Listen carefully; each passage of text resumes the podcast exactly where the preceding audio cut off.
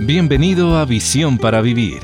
El poder de la cruz radica en quién murió en ella, por qué murió en ella y lo que Él logró al morir en ella. Por lo tanto, el poder de la cruz es inseparable de la persona de Jesucristo. No puede haber cruz en nuestra fe cristiana sin Cristo.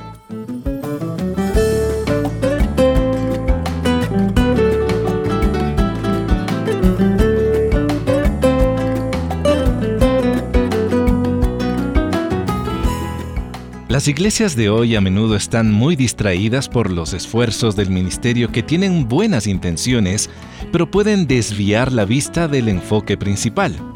A veces se trata de popularizar el programa juvenil para que los niños vayan a la iglesia, o llegar a la comunidad con actos de amabilidad para mejorar nuestro perfil en el vecindario, o incluso patrocinar eventos atractivos intentando atraer a la gente. Todos estos esfuerzos son dignos, pero hoy en Visión para Vivir, el pastor Carlos Azazueta describe la importancia crítica de un enfoque singular. El mensaje de hoy se titula La cruz que proclamamos y comenzamos con una palabra de oración. Padre bendito, Padre de todas las luces, gracias infinito Dios por el gran amor que usted nos tiene, por el amor demostrado en la cruz del Calvario a través de ese sacrificio único, de aquel cordero que fue inmolado y entregó su vida por amor a nosotros en esa cruz. Señor, celebramos el milagro de la resurrección de su Hijo Jesucristo. Celebramos, Señor, que usted cumplió con la promesa de levantarlo de la muerte.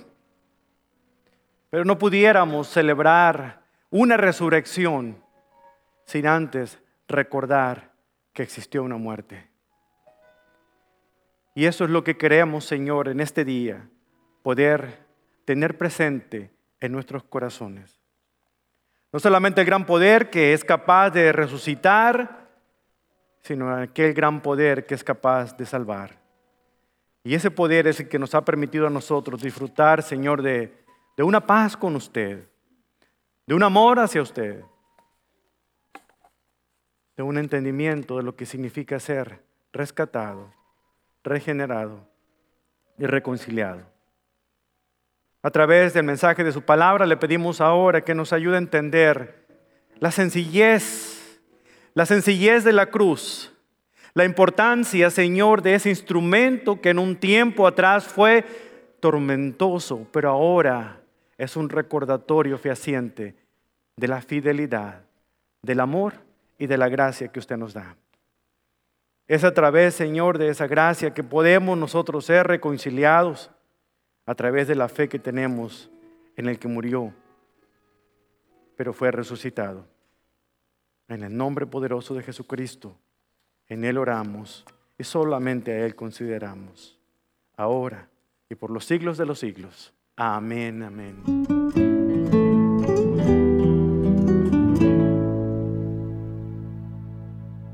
Usted escucha Visión para Vivir.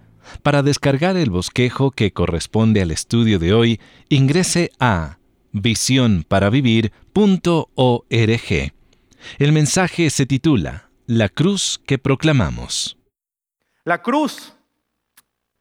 La cruz es un símbolo, es un instrumento, es una señal. La cruz es el símbolo religioso quizá el más conocido en toda la historia y en todo el mundo.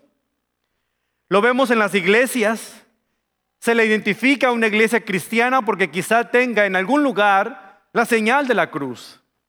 Lo vemos en algunas casas adornando algunas de las paredes. Lo vemos también en varios accesorios de joyería. Inclusive algunas personas llevan la cruz tatuada en alguna parte de su cuerpo. Sin embargo, tristemente, la cruz tiene un significado muy distinto para muchas personas. Para la mayoría de las personas que vemos que no tienen una relación con el Señor Jesucristo, La cruz simple y sencillamente es un accesorio, una decoración, algo que está de moda, o quizá un amuleto de la buena suerte, de protección. Hablando de joyería, escuché la historia de una pareja que estaba visitando un establecimiento, mirando las joyas, y el empleado de la tienda empieza a mostrarle varios pendientes en forma de cruz. La mujer hace un comentario muy interesante diciéndole al empleado, me gusta esta, pero ¿no tiene usted una que no tenga el hombrecito ahí puesto? Eso es lo que el mundo hace con la cruz de Cristo en nuestros tiempos. Les gusta la cruz, pero no les gusta el que murió en ella. Quieren el diseño, pero no la deidad. Quieren el accesorio que combine bien con su indumentaria, con su ropa, pero sin nada ofensivo en ella. Pero ¿sabe usted que hay poder en la cruz? Hay poder en la cruz de Cristo. La cruz ha llegado a ser la señal o el símbolo de la realización de la obra sacrificial de Jesucristo. El poder de la cruz no radica en dos trozos de madera que se unen, uno vertical y uno horizontal, para formar esa, ese símbolo, esa cruz. El poder de la cruz radica en quién murió en ella, por qué murió en ella y lo que Él logró al morir en ella. Por lo tanto, el poder de la cruz es inseparable de la persona de Jesucristo. No puede haber cruz en nuestra fe cristiana sin Cristo. Y solamente Cristo puede darle el poder a la cruz. Como cristianos nosotros nos aferramos a la cruz. No nos aferramos a un crucifijo. Un crucifijo es una cruz que tiene todavía a alguien muerto sobre ella. Pero hay poder en la cruz porque ya no hay nadie muerto sobre ella. Porque tal como lo prometió, resucitó y ahora vive y reina por los siglos de los siglos. El poder de la cruz radica pues en aquel que la hace poderosa, y ese es Cristo Jesús. Esa obra realizada en la cruz es lo que nos permite a nosotros recordar cada vez que vemos su señal. El apóstol Pablo escribe una carta muy interesante a la iglesia de Corinto. En esta primera carta que les escribe, les quiere hablar del poder que tiene la cruz para sacarlos de, de su presente manera de vivir y vivir una vida muy distinta, agradable a Dios. Un poder que si ellos lograban comprenderlo y utilizarlo, podrían experimentarlo.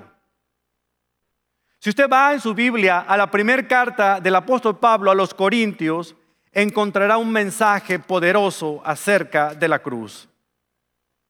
Hay dos cosas que quiero compartir en este tiempo acerca de la cruz. En primer lugar, que la cruz es la base de nuestra unidad cristiana. Y en segundo lugar, que la cruz nos revela la sabiduría de Dios. Vayamos a lo que Pablo dice a los Corintios en la primera carta, capítulo número 1, comenzando en el versículo 10. Déjenme decirle esto como antecedente. El apóstol Pablo fundó la iglesia que estaba en Corinto cuando él realizó su segundo viaje misionero. Un año y medio después de que él salió de la ciudad, empezaron a surgir algunos problemas y unas divisiones en la iglesia. Algunas de las personas, miembros de esa congregación, habían regresado otra vez al pecado de inmoralidad en sus vidas en base a las situaciones que tenían y las divisiones y problemas que enfrentaban como iglesia. Esa es una de las razones por las que Pablo escribe esta carta, en parte para tratar con esos problemas de inmoralidad y aclarar cualquier confusión acerca de lo que es correcto y lo que es incorrecto delante de los ojos de Dios. Pero por otro lado, Los cristianos de Corinto necesitaban afianzar su fe en esa cruz porque era la base y el fundamento de la unión que ellos tenían. Era lo que los identificaba. Era lo que los mantenía juntos. Pero había algo más. El apóstol Pablo quería encargarse de mostrarles a estos creyentes en Corinto, ellos que tenían la reputación de ir de novedad en novedad. Imagínense la iglesia de Corinto, muy todas según ellos. Tenían todas las modas, si usted hubiera vivido en el tiempo de la iglesia de Corinto, se diera cuenta que en esa iglesia pasaban todas las corrientes y los pensamientos que andan por ahí en las iglesias evangélicas. Seguramente a lo mejor ellos se jactaban no solamente de dones espectaculares que les hacían hablar en una lengua distinta a la que se comunicaban, sino también manifestaciones espectaculares de sanidades y todo lo demás. Sin embargo, había cosas terriblemente mal dentro de la iglesia porque había pecado de inmoralidad y porque había sectarismo, división entre ellos en base a los líderes que tenían como iglesia. Por esa razón Pablo también, como un entrenador frustrado que observa cómo los jugadores de su equipo riñen entre sí y se pelean por cosas sin algún tipo de significancia, tuvo que intervenir porque entendía el peligro de las divisiones y las contiendas. A pesar de jugar en el mismo equipo, era evidente que la desunión de estos creyentes estaba contribuyendo a su propia derrota con la misma intensidad como si el equipo contrario quisiera derrotarlos. El problema no radicaba fuera de la iglesia, el problema estaba dentro de la iglesia. Escucha lo que dice Pablo en 1 Corintios, versículo 10. Dice, amados hermanos, note, aquí habla de hermanos, está hablando a la iglesia.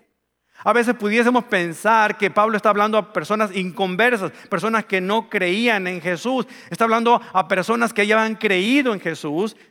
Y a lo largo de esta carta podemos ver que se está dirigiendo a creyentes como usted y como yo. Amados hermanos, les ruego por la autoridad de nuestro Señor Jesucristo que vivan en armonía unos con los otros. Que no haya divisiones en la iglesia. Por el contrario, sean todos de un mismo parecer, unidos en pensamiento y propósito. Pablo no está diciendo aquí que todos deben pensar lo mismo, sino que de alguna otra manera todos, todos tienen que hacer un frente común, un frente unido. Como por ejemplo lo que hace un partido político cuando entre los integrantes de su propio partido muchos están peleándose y el presidente del partido les llama y les dice, vamos a presentar un frente unido, porque es la única manera que podemos reflejar nuestro poder. O como la pareja de padres, papá y mamá, tienen que presentar un frente unido, porque si no, los hijos que son excelentes manipuladores van a hacer estragos en la familia.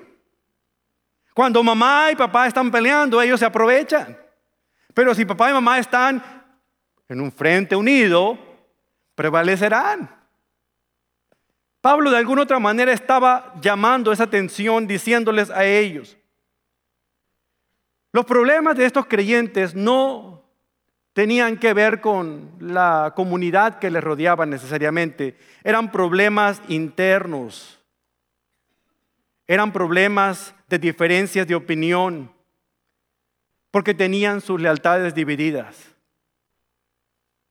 Después de que Pablo se fuera de Corinto, él envió a un pastor, un joven pastor llamado Apolos, para que fuera el segundo pastor de esa iglesia recién establecida en ese lugar.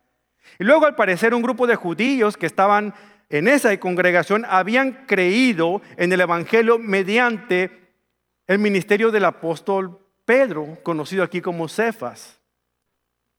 Pronto se comenzaron a desarrollar los grupos bajo el nombre de cada uno de estos líderes. Por lo tanto, Pablo los, los reta a seguir confiando en la persona correcta y a seguir teniendo pasión por la misión correcta. En esta porción de los versículos 11 al 17, Pablo está diciéndole a los cristianos, hey, ubíquense muchachos, Pongan su confianza en la persona correcta y tengan ustedes pasión por la misión correcta. En el versículo 11 leemos esto. Pablo se entera acerca de las facciones entre los creyentes por medio de los de Cloe, posiblemente una persona prominente en la iglesia, allí en la iglesia en Corinto, que de alguna otra manera le había escrito una carta a Pablo o algún miembro de la familia de Chloe había ido a visitar a Pablo mientras se encontraba en Éfeso. En el versículo 11 leemos esto. Pues algunos de la casa de Chloe me contaron que las peleas entre ustedes, mis amados hermanos, existen. Algunos de ustedes dicen, yo soy seguidor de Pablo. Otros dicen, yo sigo a Apolos. Otros más dicen, yo sigo a Pedro. Y un grupo que se consideraba muy piadoso y muy religioso decía, yo sigo únicamente a Cristo. Había grupitos en la iglesia. Únicamente pasa en la iglesia de Corinto, no pasa aquí en Stone Cada quien tenía su propio punto de vista. Se acercaban a aquel líder que pensara como ellos.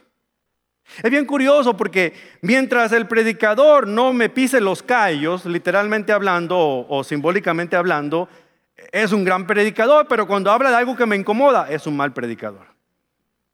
somos buenos para decir qué persona eh, es de nuestra preferencia siempre y cuando predique lo que nosotros creemos. Aquí había varios grupos, estaban los partidarios de Pablo, y era normal que algunos se sintieran atraídos hacia Pablo porque Pablo era el fundador de la iglesia. Él había discipulado a los primeros creyentes de la iglesia de Corinto, por lo tanto eran leales y fieles al apóstol Pablo. Cuando llegó el siguiente pastor, pues como suele suceder, los demás a lo mejor, si Pablo hubiera estado presente, volteaban a verlo. Pero él no estaba allí. Este grupo probablemente representaba a los miembros principales de la iglesia a quienes Pablo discipuló por 18 meses. Teníamos otro grupo, partidarios de Apolos. Apolos fue un judío de Alejandría, un predicador más elocuente que Pablo. Pablo era maestro, Pablo era muy analítico, pero Apolos era, era muy elocuente. Apolos, conocía muy bien lo que era la, la homilética, eh, por decirlo así, la manera de poder presentar los mensajes de una manera que entretuviera más. Era apasionado, era, de una personalidad un poquito más electrizante. Tenían estilos diferentes, por lo tanto algunos preferían a Apolos que a Pablo. A Pablo, ay, ese viejito a veces ni le entiendo.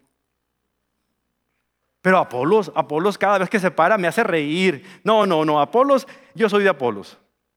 Luego tenemos a uno de tercer grupo, los partidarios de Pedro. Y aunque Pedro nunca fue a la iglesia de Corinto, algunos de los judíos de ahí lo conocían. A lo mejor estaba entre aquel grupo que, que escucharon a Pedro predicar por primera vez aquel mensaje donde hubo tres mil convertidos.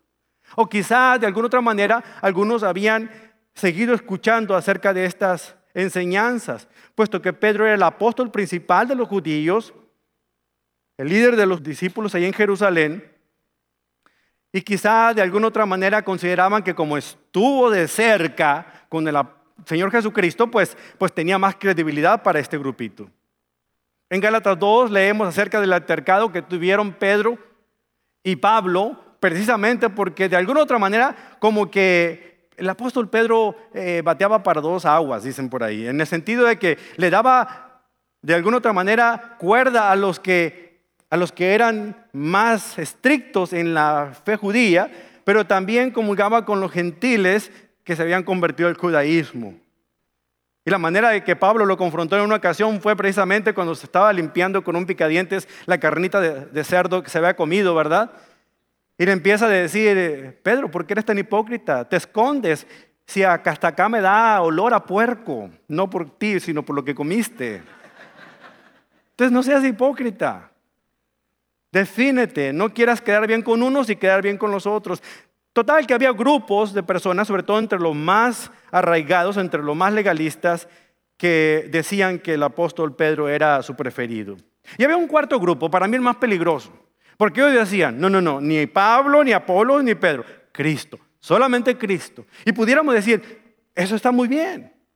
El problema es que ellos no querían confiar en ninguna institución humana, solamente Cristo. no necesitaban maestro, no necesitaban otro ser humano. El Espíritu Santo les revelaba todo lo que tenían que conocer. Solamente Cristo, nada más. Se vuelven los más peligrosos porque no quieren aceptar la enseñanza de otro ser humano. Pero todos estos grupos estaban tan lejos como podían estar de una relación muy cercana con el Señor Jesucristo. Y el apóstol Pablo está hablándoles a ellos precisamente de esto. No se dividan, no se peleen por cosas sin importancia. Ellos discutían sobre cuál era el jugador más valioso del equipo, prácticamente hablando. Pablo menciona a Cristo diez veces dándoles a entender que a la única persona en que nosotros debemos de poner nuestra confianza no es en ningún Pablo, Pedro o Apolos, es en Jesucristo. Es en Cristo Jesús. Esa es la persona correcta en que debemos confiar. Ahora, no me malentienda porque creo que es apropiado estar agradecido por aquellos hombres o mujeres que son fieles en ministrar la palabra de Dios. Incluso es apropiado tenerlos como ejemplos a seguir, de alguna otra manera, personas que nos enseñan y nos disipulan a caminar cercanamente a Cristo. Es apropiado tenerlos en buena estima, pero no es apropiado subirlos en un pedestal y venerarlos como si fueran ellos deidad. Eso no es apropiado. El viejo apóstol les escribe a ellos, quizá con lágrimas en los ojos y con voz quebradiza, lanzándoles tres preguntas retóricas cargadas de emoción. Versículo 13. ¿Acaso Cristo está dividido en facciones? ¿Fui yo, Pablo, crucificado por ustedes? ¿Fue alguno de ustedes bautizado en el nombre de Pablo? Por supuesto que no. Es como si el apóstol Pablo dijera estas palabras. ¿Acaso Billy Graham es su creador? ¿Acaso fue Chuck Swindoll quien lo santificó a ustedes? ¿O ha muerto Charles Stanley por sus pecados? ¿O ustedes consideran que Calvino o Arminio haya resucitado de los muertos para su justificación? Por supuesto que no. El único es Cristo. Es el único. El único digno de nuestra confianza, el único digno de adoración, el único digno de ser reconocido como el Rey de Reyes, el Señor de Señores y el juez justo de esta creación. Si los cristianos hoy pusieran sus ojos en Cristo, únicamente en Cristo y no en los seres humanos, tuviéramos personas más maduras en la fe que personas débiles que van siendo arrastrados por cualquier viento de doctrina. Pablo quiere que nos unamos. Él quiere que nos unamos y venzamos. El mundo quiere que nosotros nos dividamos y conquistemos. Pablo quiere que nos unamos y venzamos. Y para eso Él les dice que la única manera de estar unidos es recordar cuál es el punto crucial, y valga la palabra, crucial, de esa unidad que tenemos. Crucial, la cruz que la cruz representa el gran amor que Dios nos tiene a nosotros, un amor en una sola dirección, de Él hacia nosotros, y una gracia que se debe expander hacia todos los demás, aun cuando ellos no son como yo. La forma de cruz es la unidad del creyente, es la razón por la que nosotros debemos estar unidos.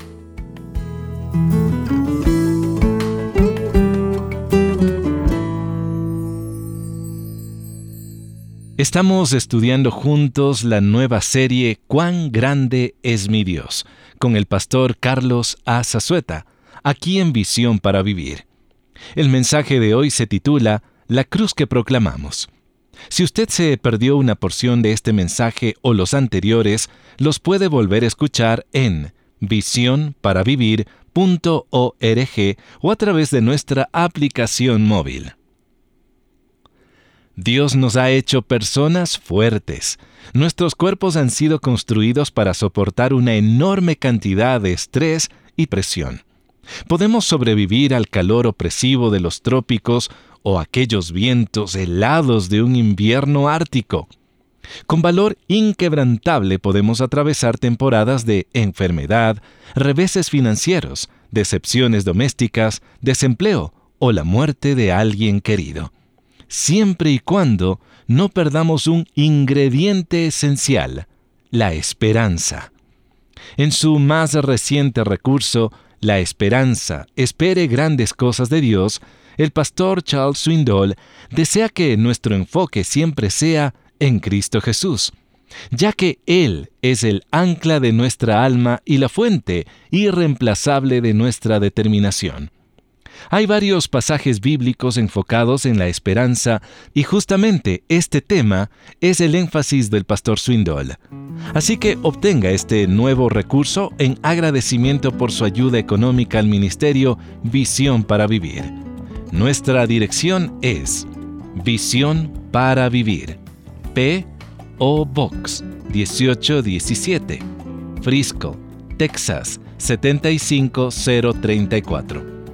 Y como siempre usted puede visitar visionparavivir.org para donar por esta plataforma y adquirir el librito en formato digital.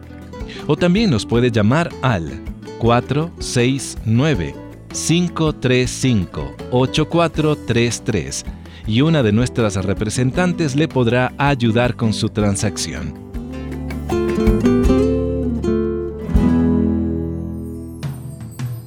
Acompáñenos mañana para continuar el estudio de La cruz que proclamamos, aquí en Visión para Vivir.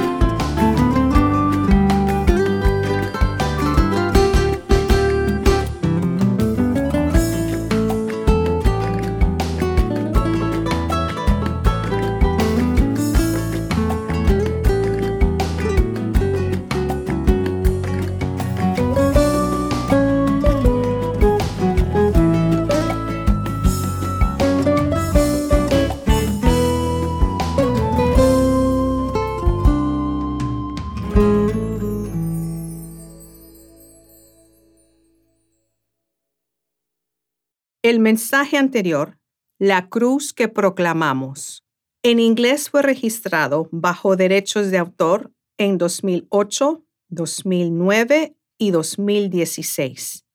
Y la grabación sonora fue registrada bajo derechos de autor en 2016 por Charles R. Swindoll, Inc.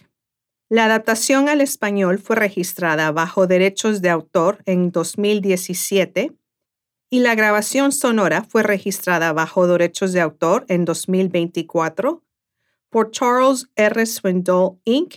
y Ministerios Insight for Living. Todos los derechos están reservados al nivel mundial.